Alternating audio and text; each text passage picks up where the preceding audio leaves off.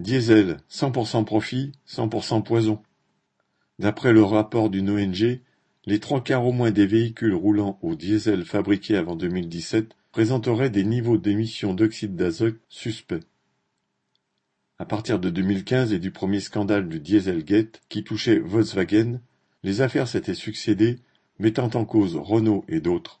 Ces grands constructeurs équipaient les voitures de dispositifs d'invalidation permettant de désactiver ou de réduire le système de contrôle des émissions.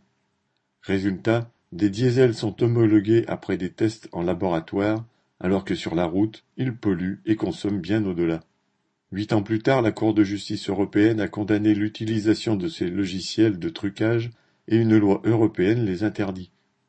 Pourtant, dans son rapport publié le 23 mars, l'ONG Conseil international sur le transport propre, ICCT, constate que plus de 200 véhicules, dans les gammes de presque tous les grands constructeurs, présentent des niveaux d'émissions qui suggèrent que ces dispositifs sont bel et bien toujours utilisés.